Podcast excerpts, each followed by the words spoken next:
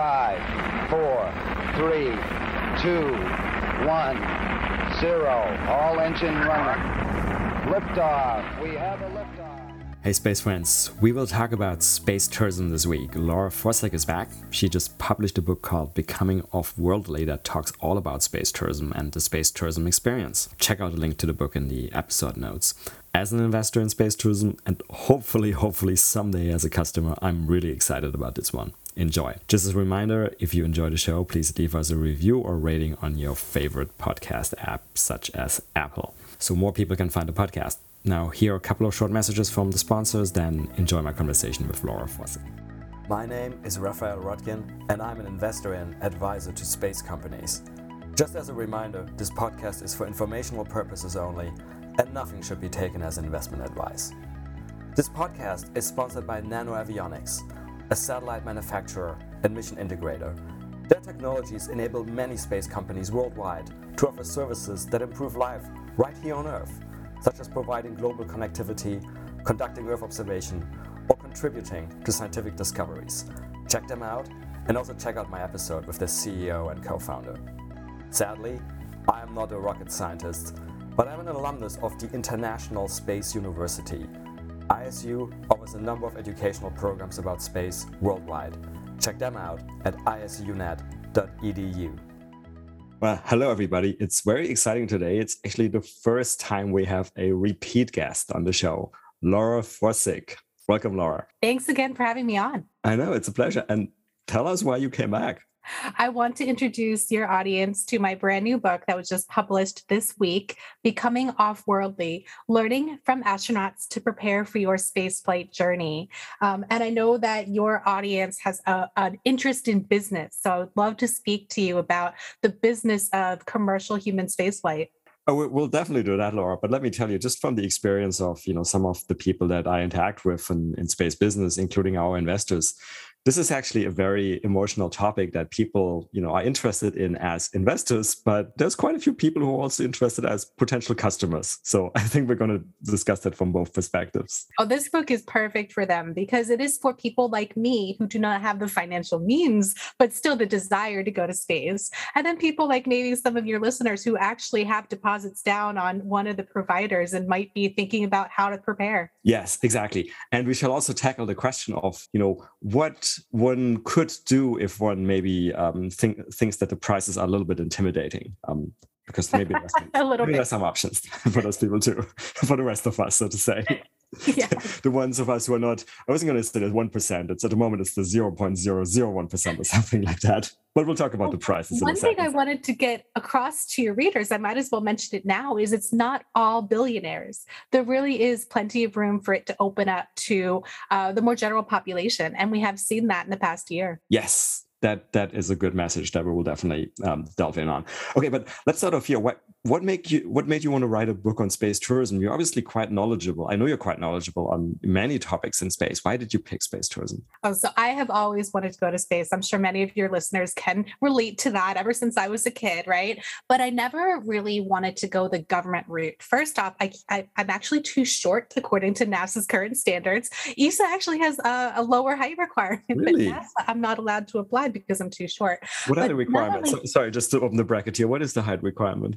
Um, so for right now, um, and I apologize, I'm American, so I don't know what it is in centimeters, but uh, for right now, five foot two inches is the Okay. minimum height, and that's for for the current solicitation. It changes every time, I do believe.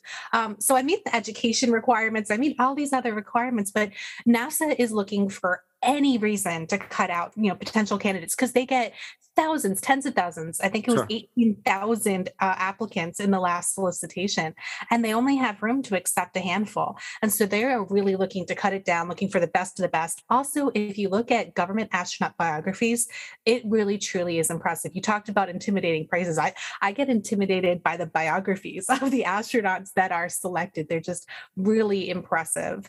And so, for, for a variety of reasons, though, like I never really felt that strong call for a NASA uh, you know, I'm, I'm, American, so I would go through NASA to try to get that chance to go to space. Um, and for most other countries out there, they just don't even have that opportunity. You know, there's Canada, there's ESA, there's China and Russia, and there's just uh, India. There's only a few countries around the world that you can even apply to be a government astronaut. And for most of the rest of the world, for over three quarters of the world, there actually is no commercial, or I'm sorry, government path. You have to look ahead to commercial opportunities.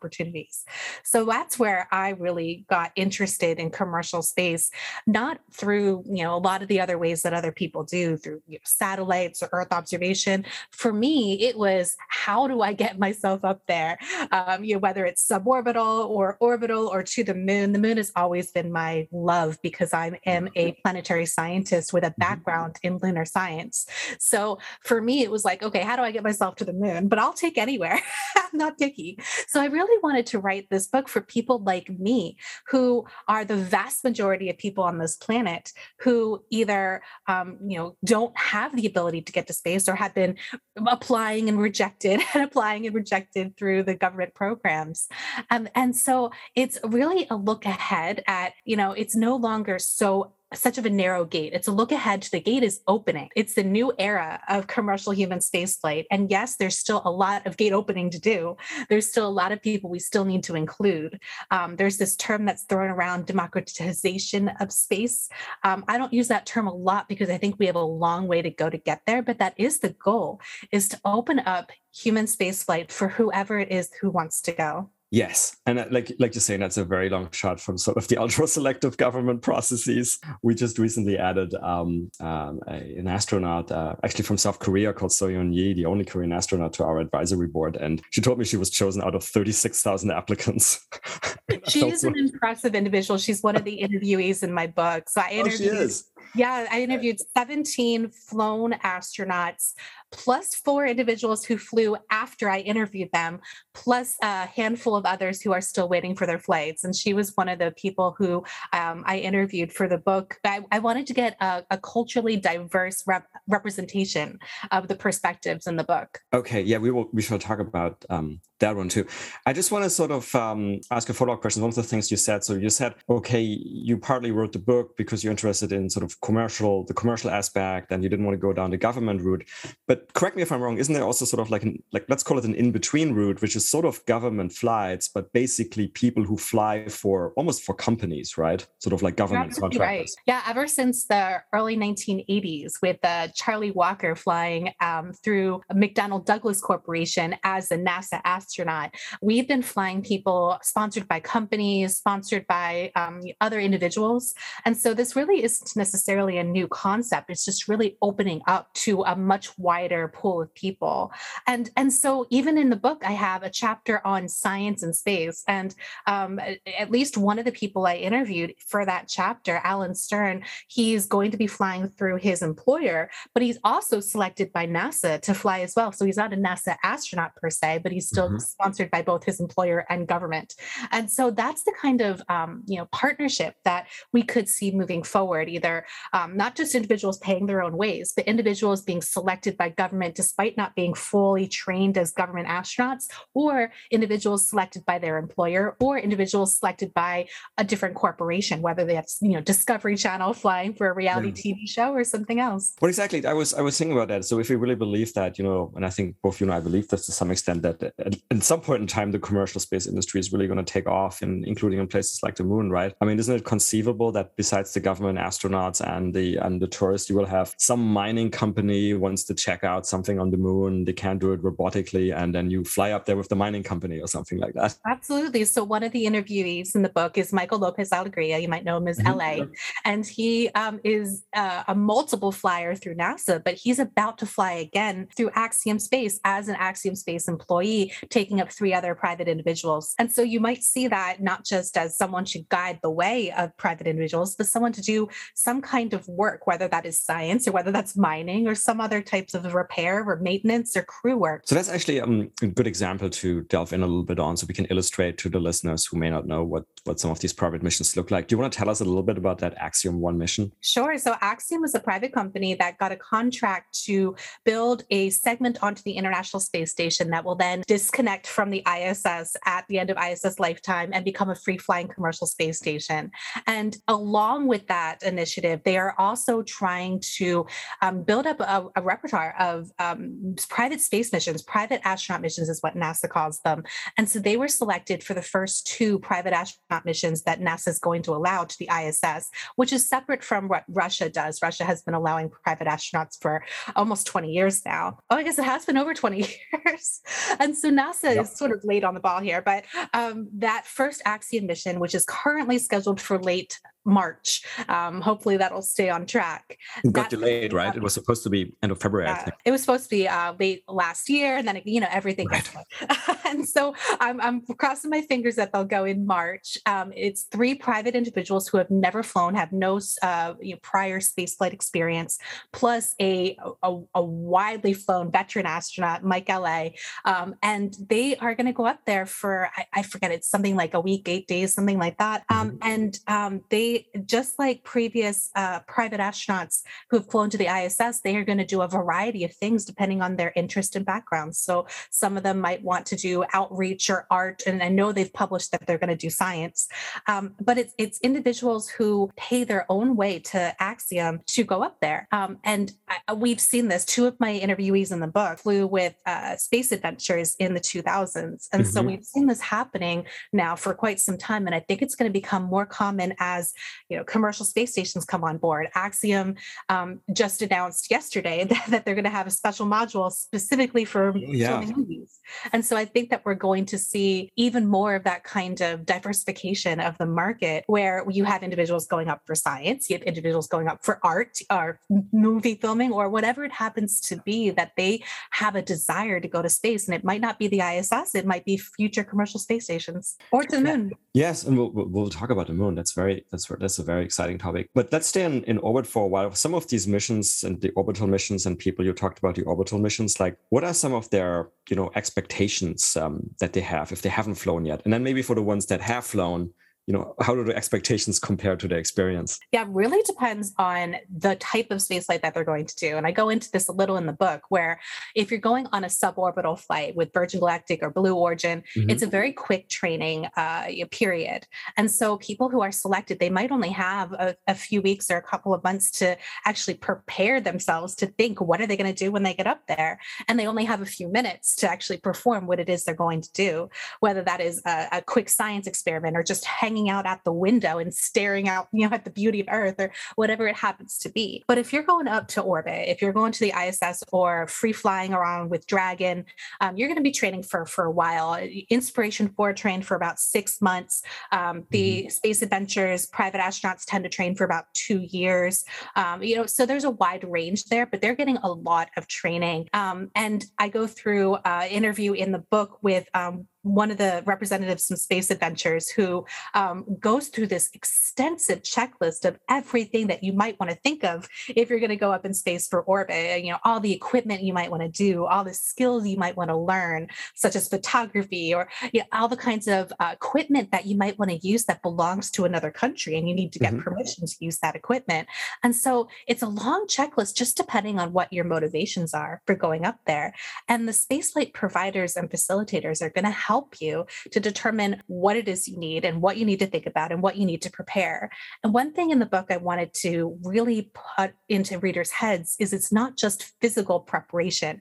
Yes, you need to get fit, mm. you know, pass certain medical requirements. Um, yeah, depending, you know, we just had a 90 year old William Shatner fly to space with Blue Origin. So mm. it really just depends. But um, aside from those physical uh, training that you might have heard of the the analogs of you know flying on jets or going on yeah. a parabolic microgravity flight aside from those there's also the mental and emotional and spiritual preparation that you might want to consider. It's risky right? You're going to put your life on the line so you need to consider your own mortality and how that affects your family and friends or there's the the this price shock the, the sticker shock of am i spending all of this money in a good way and how do i get the most out of the money i'm spending? Or or how do I get the most out of my sponsor's money? How do I get that science done to make sure that it's worth it? If I go up there for a few minutes, I need to get this science accomplished. How do I do that? You know, it's a lot of mental and emotional preparation as well as physical. The people that you talk to who have already flown orbitally, like what what did they say about their mental experience? I mean, was it what they expected? Did they prepare in any way? Was there something that surprised them? Yeah, the first half of the book is covering surprises that space uh, flyers, whether it's government flyers or commercial flyers. And again, I, I interviewed two people who flew space adventures. Their mental preparations, and and and not only that, but their surprises. So for for some people, you really cannot even prepare for um, the the view of the Earth or the way that it makes you feel to see the Earth as one interconnected body, uh, getting used to the three dimensions as you use them in space, where there is no up and down, uh, in a different way that we use three dimensions here on Earth. So there's so many different ways that flown astronauts um, experienced space that they just didn't expect, and that was something I really wanted to cover in the book. Is what are what were those surprises, and, and how might a future flyer prepare for those surprises? Yeah, and, and on, on the dimensions and the up and down. Uh, so I, I, know that's not mental; it's physical. But uh, let me ask anyway. So I was surprised. I was speaking to to one of the big um, uh, spaceflight providers, and they actually told me that a significant number of um, of astronauts, uh, including government ones, actually experience space sickness, which I didn't know. Is that something that people are generally prepared for and expect? You think it is completely unknown who's going to experience it and who doesn't, and about half, if not more, do experience it for at least a day, sometimes as long as a few days. And one of the best ways to uh, sort of get over that is to use medication. But I, I even mentioned in the book that not everyone does. Uh, some people people just forego the medication. And so, um, different perspectives on how you might prepare. Um, and really, it's just allowing yourself that time. If you're going up for more than you know, a few days, you need to just allow yourself that extra time to get used to it. And mm-hmm. so you mentioned that microgravity is physical, not mental, but it's actually both. So mm. you have the, the space adaptation sickness, but you also yeah. have the perspective change and, and the ways that you move. And a few of the interviewees talked about how they didn't even realize how well they were adjusting to microgravity until a new crew came on board and they watched the new crew fumble around. And they, it, it, it's almost like humanity adapts to the new environment without even realizing it we're just so very adaptable. And some of that is physical, but uh, some of that is also mental. Yeah. And then, by the way, in terms of the, I guess it's sort of related to preparation, but uh, it's actually the criteria, right? And you know, for example, the height criteria we're talking about for the the, the private people, the people who pay, and in, in the case of Axiom, correct me if I'm wrong, I think it's $55 million. So it's quite a lot of money. Um, do they get any break on the criteria or is it exactly the same criteria as for the government government guys? Oh no. So the private commercial spaceflight providers will, will determine their own criteria, their own physical criteria.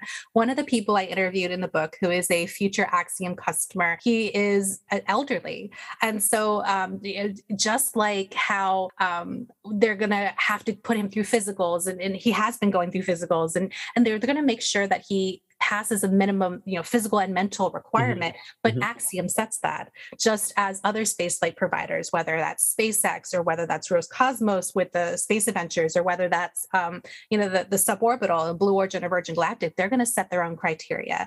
And some of it might just be very basic. I know when I was undergoing ground-based training for suborbital research flights, um, it was just a basic physical. That's mm-hmm. all. I just had to prove that I was healthy, uh, healthy enough. And it, it might have changed since then, but I, I, believe they're really trying to open it up. So, for example, um, Hayley Arceneaux, who flew with SpaceX through yeah. Inspiration 4, um, she was the first person to publicly fly with a prosthetic. So, NASA astronauts have flown with prostheses, but um, it mm-hmm. hasn't really been public before.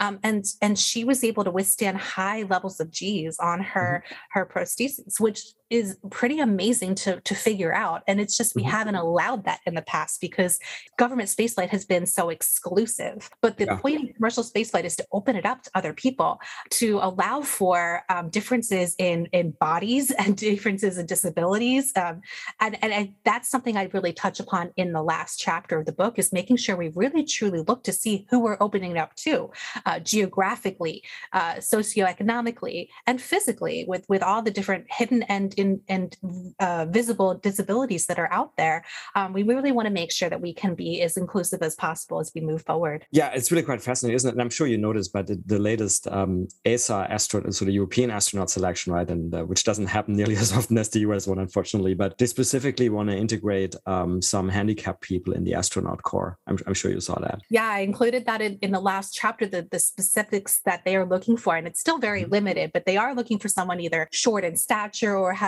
a limb deficiency, um, mm-hmm. which I think is fantastic that they're taking that opportunity to really open that up. Um, there's another uh, group I mentioned in the final chapter that is flying people with disabilities who, um, you know, fly on a zero G flight, a, a parabolic flight. Yeah. Uh, that you know they, they are not just flying for the fun of it; they're flying so that they can prove that they can, and to offer suggestions on how to make minor accommodations for future space flights.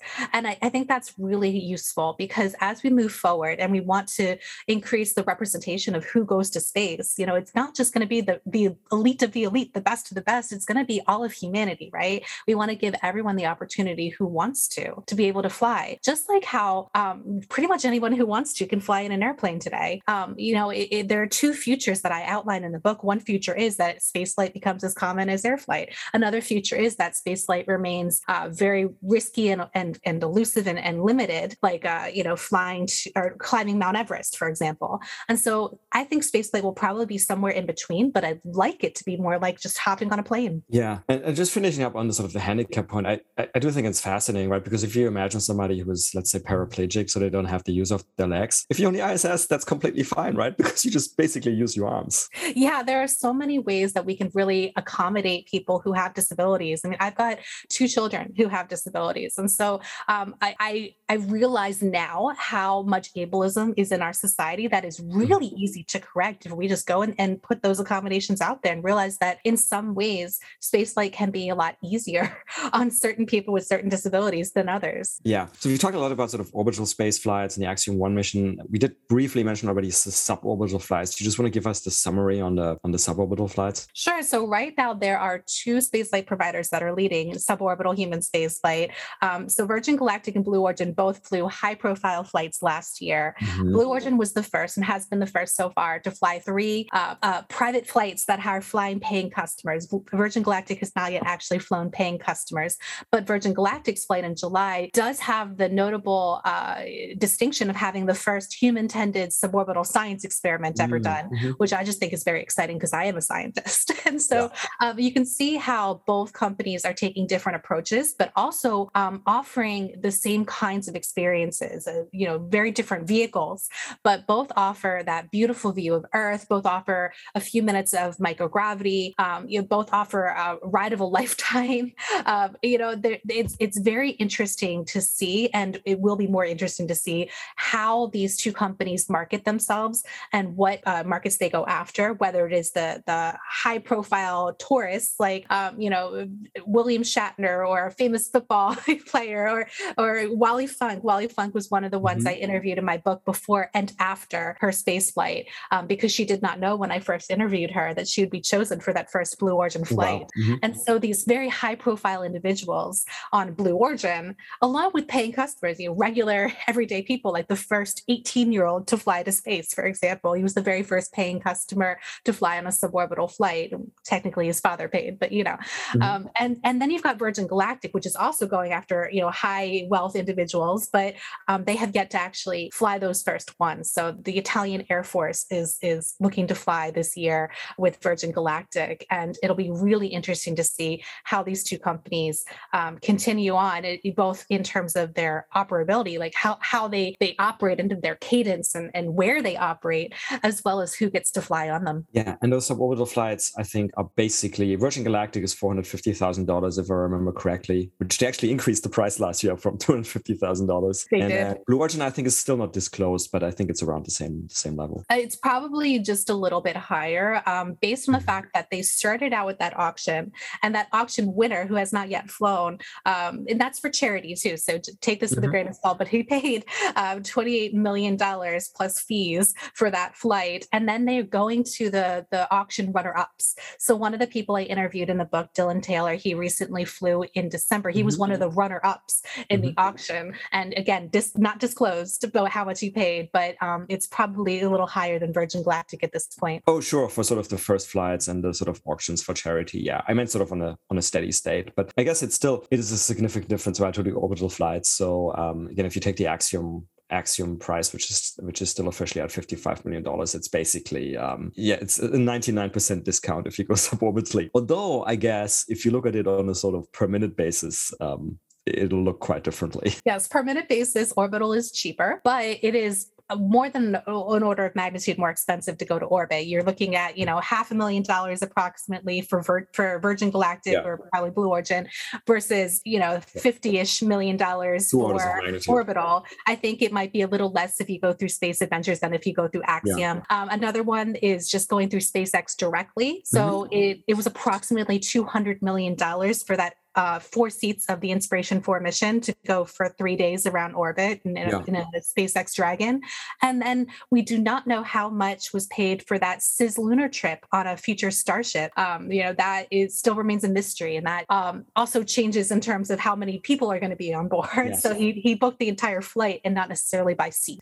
Uh, so we're just going to have to see how these prices play out. The ideal is that it will become less expensive over time as the flights become more profitable and more regular. Um, yeah. But right now, we're in the infancy of the industry. So prices are actually increasing, and there is no incentive for these companies to drop prices because the oh, yeah. pent up demand is there. Well, that's that's exactly right, Laura. I mean, I mean, sort of speaking, wearing my investor hat for a moment. So that's why we invested in space tourism as well. Um, although you will point out that it's technically not space via um, space perspective, and we can talk about balloons in a second. But it's um, like you said, in the foreseeable foreseeable future, there's just going to be a supply demand mismatch, right? Because there's just very few ways to get near space or into space. And there's actually quite a few wealthy people in the world.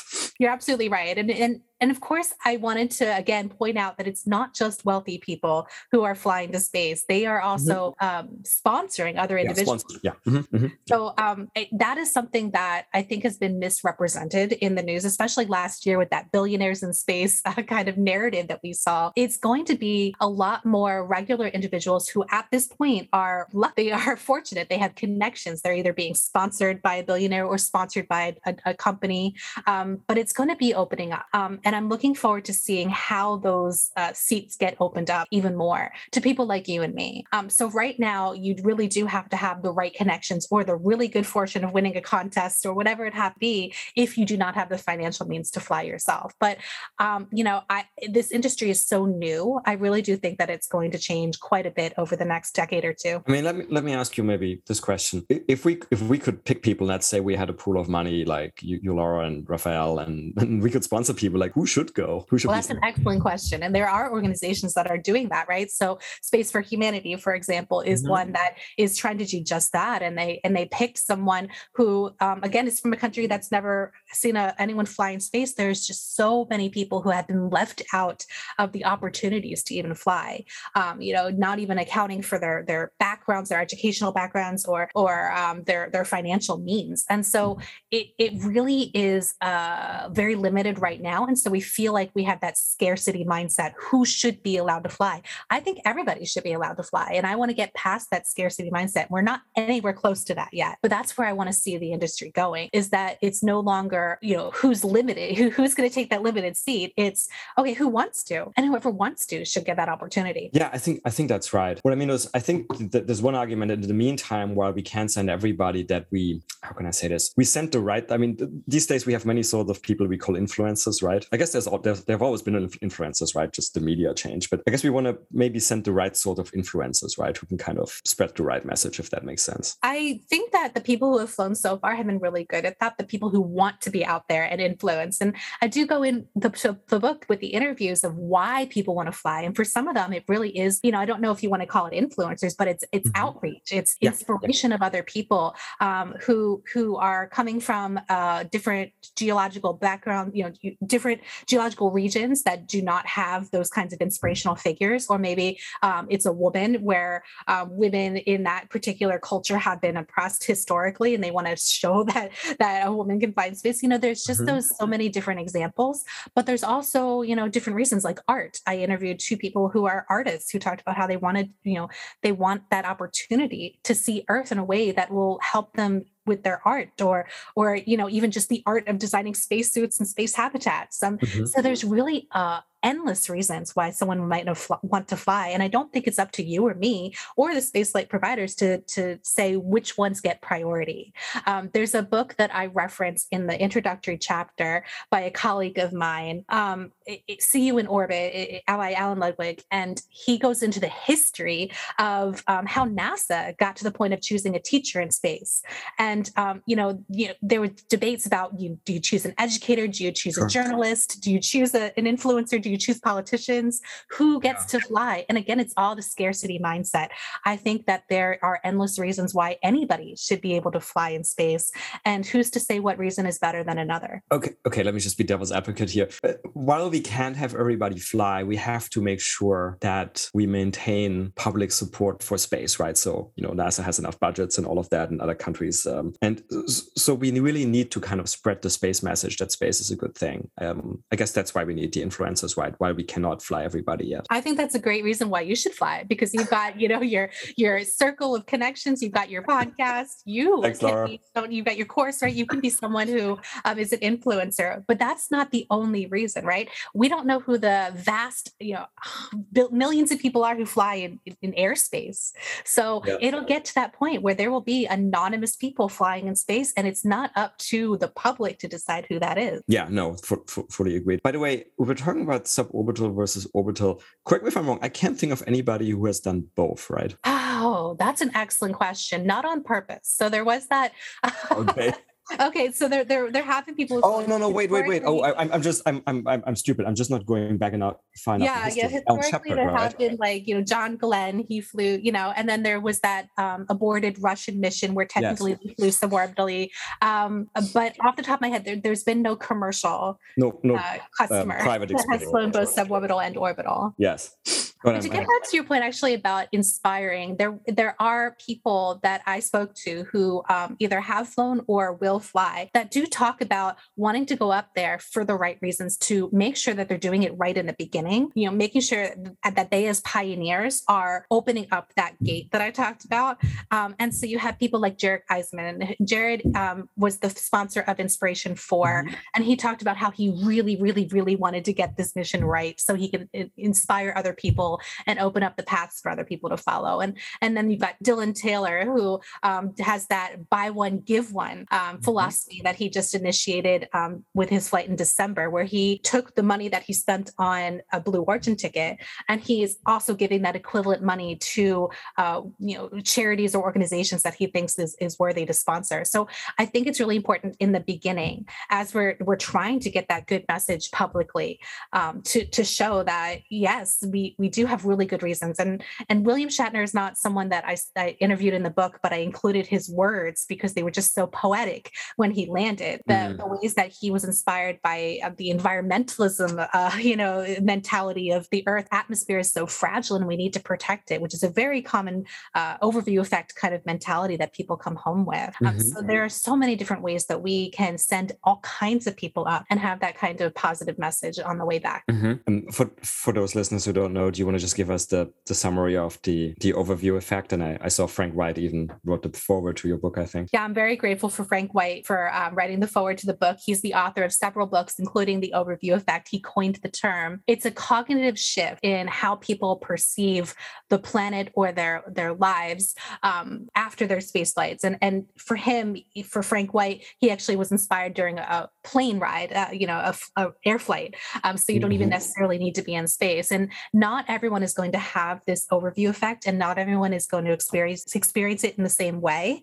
But each person has the opportunity to be able to have this change of thought or have this new perspective by seeing earth from above as an interconnected planet. For some people it's, it's the environmentalism movement um, where they recognize that earth is um, completely uh, our reason for existing right? We've got the blackness of space and we've got our planet and that is home and that is life. Um, for other people it's the way that we humans are affecting it. So Richard Garriott, who I interviewed in the book, talked mm-hmm. about how he saw humans touching Earth everywhere, land, earth, and sea.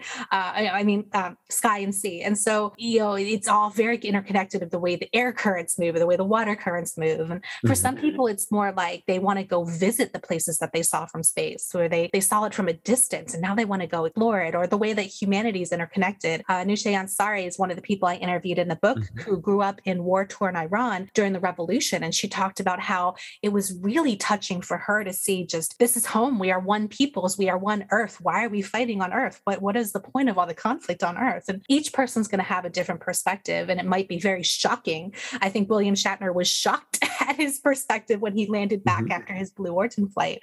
Um, some people might not have any kind of cognitive shift at all, and it's just going to be really dependent on each person. It, it does not seem to be dependent on time or altitude. Um,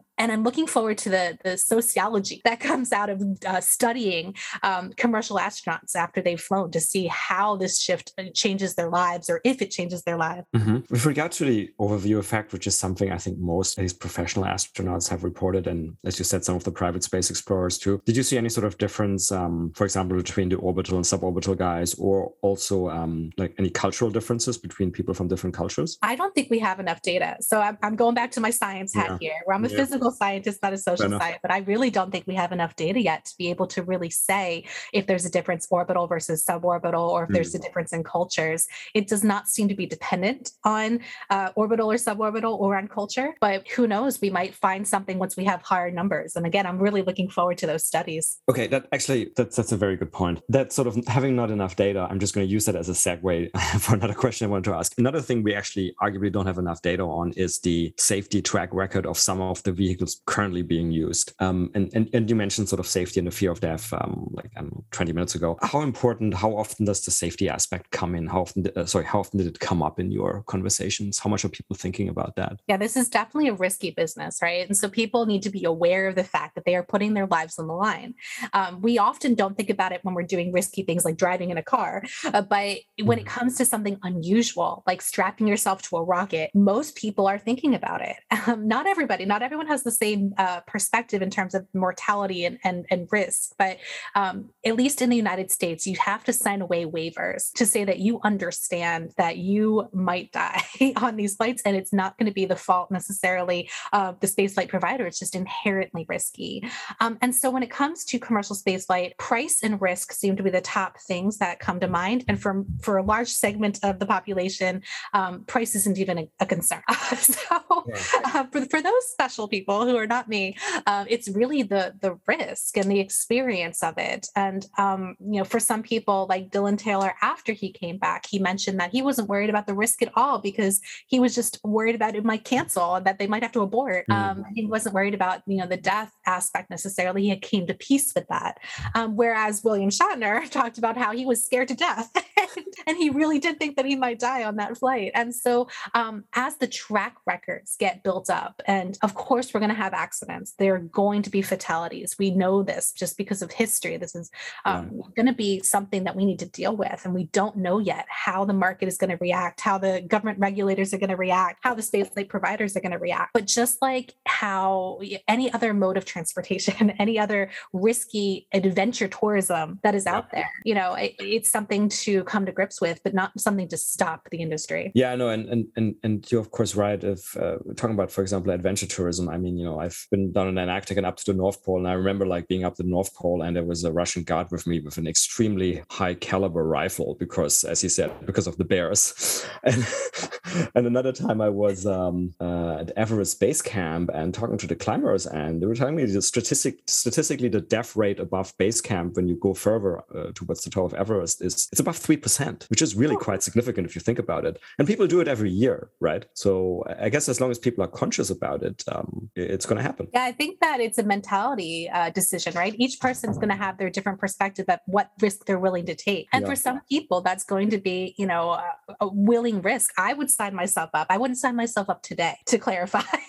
I, I think and I assume I'd that's because you have little smoke. bit That's more. Because you have but smoke. I would sign right? myself up and I'd come to terms with that with my family, with my husband. I, I, it's something that each person needs to decide for themselves what's worth that risk. And I think that progressing humanity forward into the stars and me getting that personal experience to be able to do that is worth the risk. Yeah. Okay. Let's talk about another couple of um, types of space tourism. Um, the one I'm let's let's talk about the moon first. You you mentioned you love the moon. Um, we have, as you mentioned, one flight already booked. As you said, um, no officially disclosed price. Um, I think we can triangulate from you know a few numbers that it's sort of in the mid hundreds of millions of dollars. Um, Yusaku Maezawa from Japan on the Starship on a circumlunar Apollo 8 type mission. How feasible you think something like that is, and um, how, how do you see moon tourism evolving? It is definitely feasible, but it is not feasible in 2023, as they had been saying. Um, but we're going to see Starship come online, and if not Starship, then other vehicles in the future that are going to have this capability. And, and of course, Starship is already planning to do government missions to land on the moon. So I really do think it's feasible for there to be a commercial mission around the moon in the near future with uh, SpaceX Starship. Um, and the interesting thing that we're going to have to see is that mix between private customers, uh, you know, the, the people sponsored by the financier, um, along with the crew, because for that mission, there is envisioned to be crew. And for those who don't know, it's called Dear Moon or Dear Moon Project. Mhm. Um, initially, he wanted to take up artists with him, and now he's opened it up to all creators, and and hasn't finally announced the the finalists uh, for that mission yet. I applied, and I assume I'm rejected since I have not gotten a call. so um, we're just going to have to wait to see who he brings along. But then it's also envisioned that there's going to be SpaceX crew that accompanies him, and who's that going to be? Mhm. Um, and so I think that it's really feasible to see these types of mixed missions go up, where it's private individuals with a crew, maybe even future mixed government uh, missions. Um, although that's nowhere near anywhere close, but we see this already with ISS. So I see no reason why we wouldn't see it with the moon in the future once we get those missions established. Once you know, once we have these moon bases that are envisioned, I really do think that um, it'll be a mix of government and commercial, just like we're seeing happening on the ISS. Mhm, mhm. And then looking a little bit further, I mean, so this is this is as I said a circumlunar mission where you fly around the moon, which is already very exciting. I think. I assume landing on the moon is uh, quite a few years further out because of the additional complexities, right? complexities and money and priorities as well. So, um, SpaceX has been contracted to do that. Uh, Artemis 3 landing, which is currently scheduled for 2025, although I wouldn't bet money on that date. Um, but, you know, it's sometime in the next, you know, several years, we're going to see, you know, NASA astronauts return to the surface of the moon. And it's envisioned that NASA and, and um, partner astronauts will keep returning um, through Artemis 5 and beyond, is, is the current plan. Um, and so once we get that cadence established of government missions landing on the moon, and it might not be only SpaceX, there are other competitors such as Blue Origin um, that want to land human landers on the surface of the moon. And that's not even counting the Chinese Russian uh, missions that want to begin sometime in the 2030s. And so it's it's completely feasible to think that in the future there might be a mix. But for right now, just because of priorities, it'll be focused on government. Um, government's the, the one that's giving the money right now. And so Yeah. unless there's some other private individual who's going to pay for a lunar landing and they want to do that like now, I don't see that priority shifting, but it's definitely going to happen in the future. Yeah. Yeah, no, I agree with you. I just feel like that. Um, what, I meant by additional complexity is just things like life support systems and spacesuits, which you probably don't want to test on tourists first. you probably leave it to the professionals. I'm assuming. That's a really good point. There are a lot of commercial companies out there building spacesuits. Uh, you know, SpaceX has their white, cool-looking spacesuits. Um, each spaceflight company has their own take on life support and spacesuits, and and all the ways that they can really make uh, commercial customers uh, feel like they belong, and or or even do the science that they want to do, and they, it, you know, whether or not that needs an EVA or not. For um, NASA missions to the International Space Station, there is no EVA allowed. There's no spacewalking on any of the Axiom missions because it's just not allowed through NASA. But Russia is allowing it. So Russia, if you go through, you know, Roscosmos, you could potentially do a commercial EVA, although it's never been done. But I'm looking forward to that day. Um, so that's like the first step, and then we can think in the future how that might be extended to lunar missions or Martian missions or you know wherever it is that we want to take people. I, I forgot to ask you. So I mean, what if something happens, something goes wrong, you know, and, and I don't mean like the rocket exploding and you're kind of dead right away. Let's say there's some like medical emergency. Do, do you know what's what would happen? I mean, I mean, even on the ISS, I guess if there was some real emergency, then basically, um, what would you do? You could take the Soyuz lifeboat, I suppose. But is your health insurance going to pay for that? Uh, we just had a Russian uh, film crew go up, uh, yeah. a, a, filmmaker and an actress go up from this sort of concept, right? What happens if you have a medical emergency in space? And yeah. and so that Inspiration 4 a mission did take up Hayley Arceneaux, who's a, a physician's assistant. Yeah. Yeah. Um, so they did have a medical personnel on that mission, but it's not a requirement. And it will be interesting to see, you know, what happens if there is a medical emergency, or is there going to be a standard for having someone who's medically trained go up on these missions? Yeah. It's not an issue for a suborbital flight. They're too yeah. quick. Yeah, sure. but, uh, I think that orbital flights might just have a different perspective, or or beyond, I should say, anywhere that we choose to go for longer than a day. Yeah, no, exactly. Because but then if if you're on the ISS, you're sort of, I mean, it depends on the exact orbital dynamics dynamics, but you're sort of a few hours, uh, quite a few hours actually from medical care, um, well, full full scale medical care. I guess on the moon you're several days away from full scale medical care, right? And that's the whole concept of living and working in space on the ISS or in low Earth orbit um, to figure out how that we do this. And we do have now decades of experience that we can translate. Uh, you know. The, the Russians uh, have been doing this for quite a long time. Um, that the Americans are are you know we we have this experience, but I think the two co- countries combined have extensive experience learning how to live and work in space. It's just slightly different if you're farther away. So you've got longer missions to the moon or even longer missions to Mars, we're just going to have to extend that experience and learn how to adapt in new environments. Yeah, I think we have to fig- we have to figure this out somehow.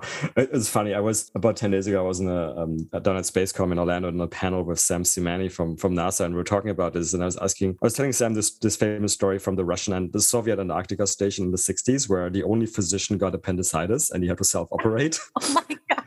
I'll have to read up on that story.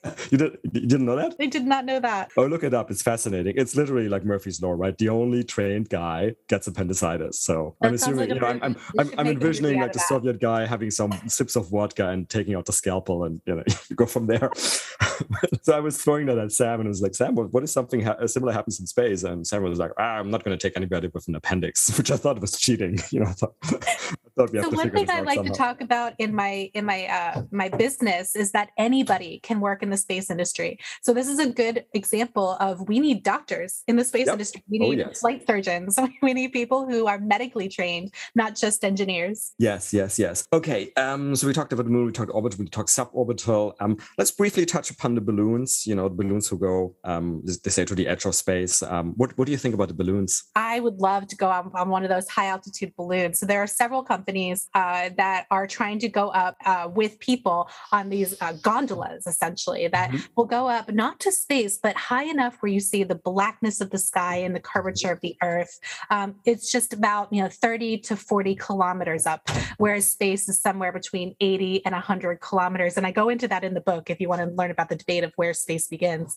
but i would yeah. still love to go up you're not weightless because you're not in free fall but you do get to see that beautiful view of the earth and so we talked about the overview effect maybe yeah. those uh, near space customers will get that overview effect just by being that high. Yeah. And I, I really, I mean, I'm partly talking my book here, right? Because we invested in one of these companies, Space Perspective, but I'm really excited that it's, it's another way of making it more accessible, right? Because it's not a rocket. It's, it's basically no, almost no uh, perceptible G forces. You know, I could send my sort of 80 year old parents on that, I think, and you're still getting a similar experience. Yes. And so it's, it's very calm, not only for science experiments, but again, for, for people. Um, and so they talk about, you know, having wedding parties or, you know, mm-hmm. whatever it may be mm-hmm. that you want to fly up there. And I think that's a really great business. And I'm really excited to see that happen. It's been in the works for quite some time with companies like uh, Worldview, for example, mm-hmm. that spun off uh, the space perspective and, and other companies out there too, some in Spain, uh, you know, one in Japan. There's around the world, there's companies that are trying to envision the way that we can take people higher and higher and higher. And again, it could be for just, you know, having a, a party,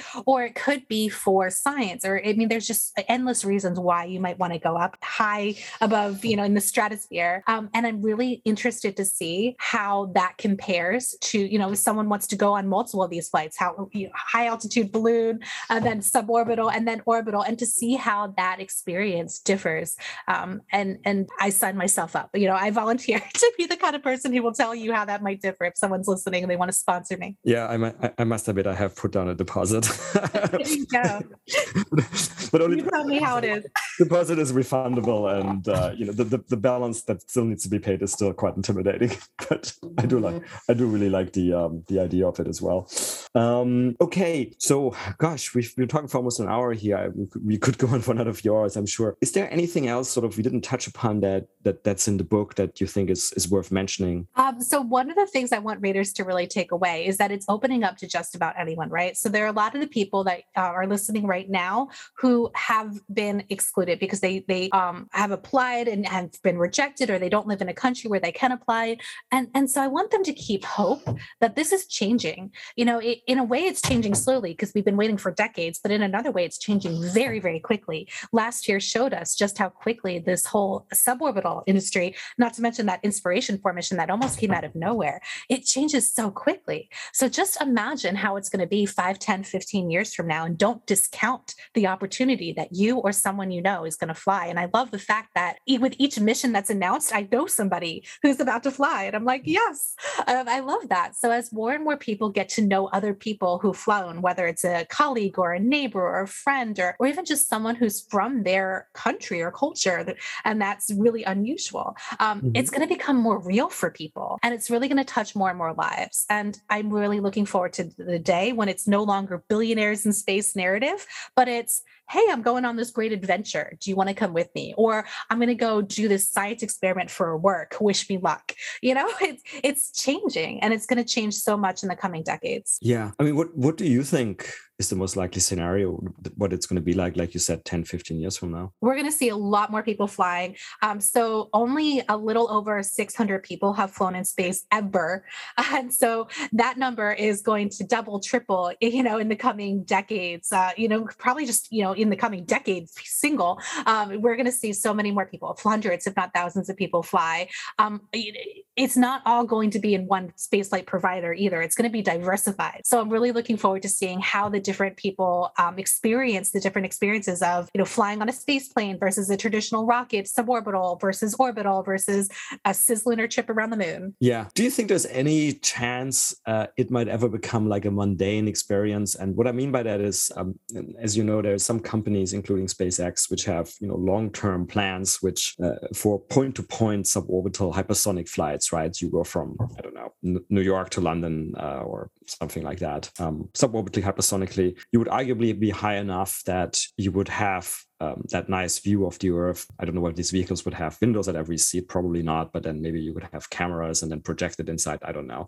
Um, do you think if something like that happened, that space travel might become mundane in any way? Yeah. So in the book, I mentioned that there's those two paths, right? One is that it could become like airlines and you just want to get your flight over with. Mm. And so I myself, I still love looking out the window on too. a plane and seeing the view, but I really do just want to get that flight over with. So it really could become just like that. Interesting. Okay, cool. Um, Laura, any closing thoughts, closing words on on space tourism on the book? Well, you can buy the book uh, on Amazon, or if you go mm-hmm. to astralytical.com, you can get an autographed copy. Also, I'm creating mm-hmm. a, a course along with the book. So if you um, want to go to astralytical.com, you can pre register for the course. It's called Prepare to Become Off Worldly, and it's mm-hmm. very interactive. So at the end of uh, a lot of the chapters of the book, I give suggestions on how you might prepare. And the course is going to go into that even deeper of how you're going to prepare for your future space flight, whether you know the date of that future spaceflight or whether that's sometime in the future. Well, it, it, it feels certainly like something that all of these spaceflight companies should uh, throw in as required reading. Um, sort of like, you know, hey, you paid $450,000, you paid $55 million, you, you get a free book for preparation. Hey, I'll even sign it. there you go. Laura, thank you so much. And, you know, I, I hope you and I, um, a few years from now, we'll have a chance to go and we'll see how our experience was. I look forward to flying with you, Raphael. Thanks so much. Thanks, Laura. Well, that's it for another nominal episode of the Space Business Podcast. If you like this podcast, please consider giving it a five star rating on your favorite podcast platform, such as iTunes. You can follow us on Twitter at podcast underscore space. Also consider supporting us at www.patreon.com forward slash space business podcast. If the podcast got you interested in learning more about the business opportunities in the space economy, check out my new online course on space entrepreneurship on udemy.com. The link is in the episode description. Lastly, if you have any feedback, including ideas for guests, and that may include yourself if you have an exciting space story to tell, or interested in being a sponsor, drop us an email at spacebusinesspodcast at gmail.com. I look forward to seeing you for the next episode.